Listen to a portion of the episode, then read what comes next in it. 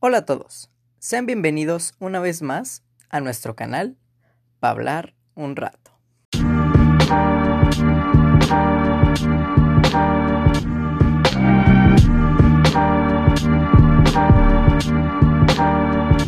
Hey, ¿cómo están todos amigos? Buenos días, buenas tardes o buenas noches. Tenía bastante rato que no nos escuchábamos, aunque ahora he resurgido cual ave fénix para darles una sorpresa.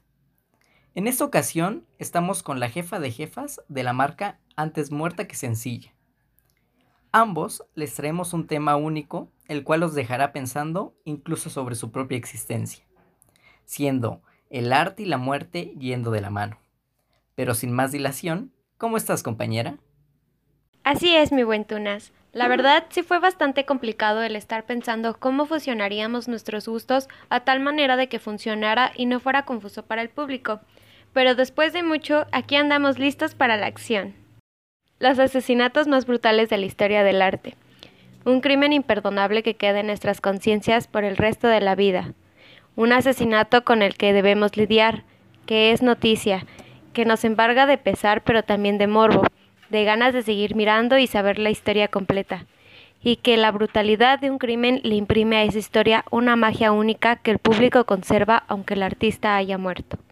Todo muere y acaba, a veces sin siquiera esperarlo. Simplemente se dan de improviso. Aunque en ocasiones esas muertes solo se tratan de venganzas, en busca de justicia o un reflejo de locura lo cual nos brinda las mejores pinceladas que preservan el dolor. Y efectivamente, compañera, algo que debemos de saber es que así sea un tema como el arte, que se considera tan sensible y delicado, muchos artistas ya han reflejado algún acontecimiento de ese estilo en una pintura mínimo. Entre muchos de esos ejemplos tenemos la pintura de Judith y Oliofernes, donde su historia nos dice lo siguiente. Resulta que Judith corta la cabeza del terrible invasor Oleófenes, justamente cuando el ejército babilónico invadía su pueblo, por lo que una de sus estrategias fue seducirlo y embriagarlo una noche para posteriormente matarlo, lo que lograría y liberaría a su pueblo de los opresores. Así que sí, amigo oyente, toma nota o puedes terminar bien enamorado, pero también sin cabeza. Bueno, seguimos con la decapitación de San Juan Bautista, pintada para el oratorio de la Catedral San Giovanni, esta obra muestra la brutalidad con la que Juan Bautista es decapitado por complacer a Salome. Dos hombres miran desde atrás, prisioneros de los barrotes. Una mujer sostiene su rostro angustiada por lo que ocurre. El verdugo hace su trabajo y una joven espera la cabeza con una charola de plata en sus manos, considerada una de sus mejores obras. Caravaggio la firma con la sangre del Bautista y envuelve al espectador en el cuadro como ningún otro. La neta no te voy a mentir, compañera. Desde ayer estaba bien deseoso de que me tocara esta pintura, la cual es la Guernica de don Pablo Picasso. Ya que aunque él rechazaba meterse en política o lo bloqueaban del WhatsApp, esta obra nos describe lo atormentado que se encontraba por el bombardeo de Guernica en la Guerra Civil Española, cuando la aviación alemana decidió invadir este poblado ocasionando cientos de muertes y asesinatos en masa que parecieron no importar. Esta pintura es muy reconocida por memes, como el que dice, no le digas a mi mamá. Pues bien, el creador de ella fue Repin, uno de los pintores rusos más destacados enmarcados en el realismo, siempre con gran profundidad psicológica y tensiones del orden social. En 1885, Repin hizo una de sus pinturas con más intensidad, en la que muestra a Iván a punto de entrar en tremenda paranoia cuando ve a su hijo que agoniza por un golpe que él mismo propinó envuelto en furia. Las dos miradas contrastan con un horror espantoso. También tenemos El asesinato, pintado por Paul Cézanne, quien es considerado el padre de la pintura moderna, aunque también tuvo su periodo medio emo, presentando sus cuadros con colores oscuros e intensidad del negro con empastes únicos. Y justamente esta pintura se centra en un hombre y una mujer que atacan con brutalidad a otra mujer de rizos color dorado, que simplemente ha dejado de sufrir tendida en el suelo. Resulta que otro de nuestros ejemplos es el tríptico. Esa pintura pues digamos que nos representa a especies antropomórficas, bastante extrañas, que según nuestro pintor se basan en los asesinatos sobre las cruces. dando como resultado cuerpos pálidos, inertes y deformes. Cristo Rojo, una de las crucifixiones más conmovedoras del arte moderno y la que provocó un gran escándalo cuando se dio a conocer. Cristo ha sido un tema recurrente en la historia del arte, pero en la pintura de Corinth vemos un cuerpo desgarrado, maltratado, sangre roja que proviene de todos los sitios del cuadro, una pintura calificada como un delirio homicida. Esqueletos peleando sobre un hombre ahorcado.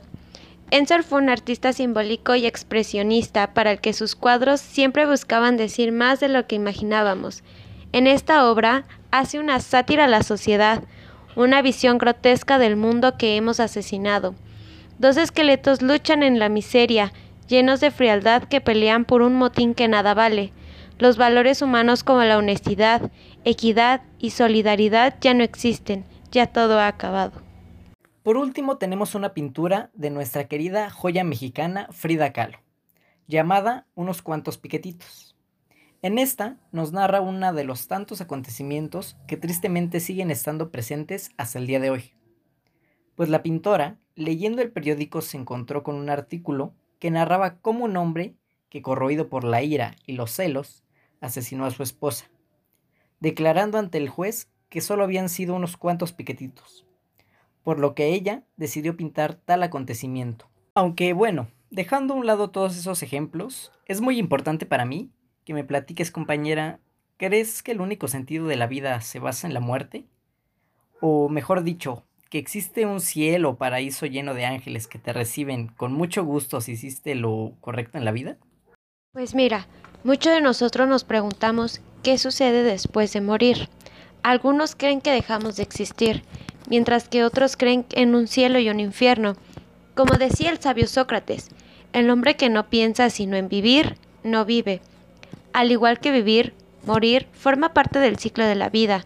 Al morir comienza el miedo y el sufrimiento, la negación ante una realidad que ya conocemos pero que no queremos que llegue. La única verdad que sabemos es que desde el momento en que nacemos estamos muriendo poco a poco. Temerla es algo natural. El problema llega cuando el miedo es dominante, los ataques de pánico, la ansiedad o cuando perjudica el día a día. Entonces es el momento de buscar ayuda. Entonces, si vamos a morir, ¿cuál es el sentido de la vida? Si te haces esta pregunta, es porque tu vida actual no está llena de luz, porque no vives el aquí y el ahora.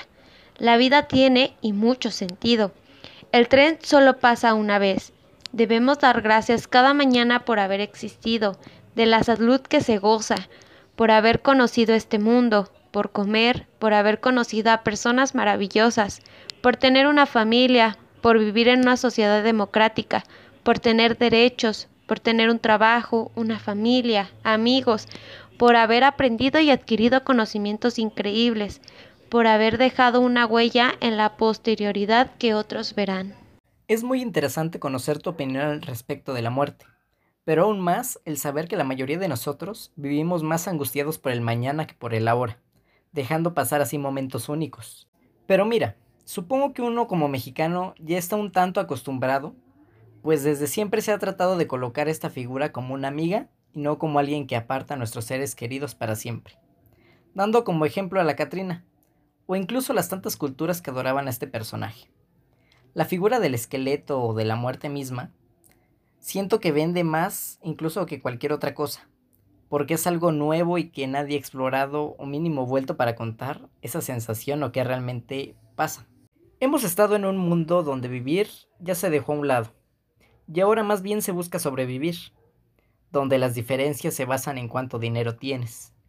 Y a mi parecer es algo desgastante, pues al último momento nos habremos dado cuenta que todos somos más parecidos de lo que pensábamos. Aunque bueno, algo que debemos de tener muy presente es que la muerte tarde o temprano llegará, a menos de que seas Chabelo, claramente por lo que es necesario disfrutar cada momento, pero sobre todo, tratar de dejar ese legado positivo que hará que te recuerden por un muy buen tiempo. Pero bueno amigos, esperamos les haya agradado este nuevo episodio y podamos servirles de algo. Muchas gracias por habernos escuchado y hasta la próxima.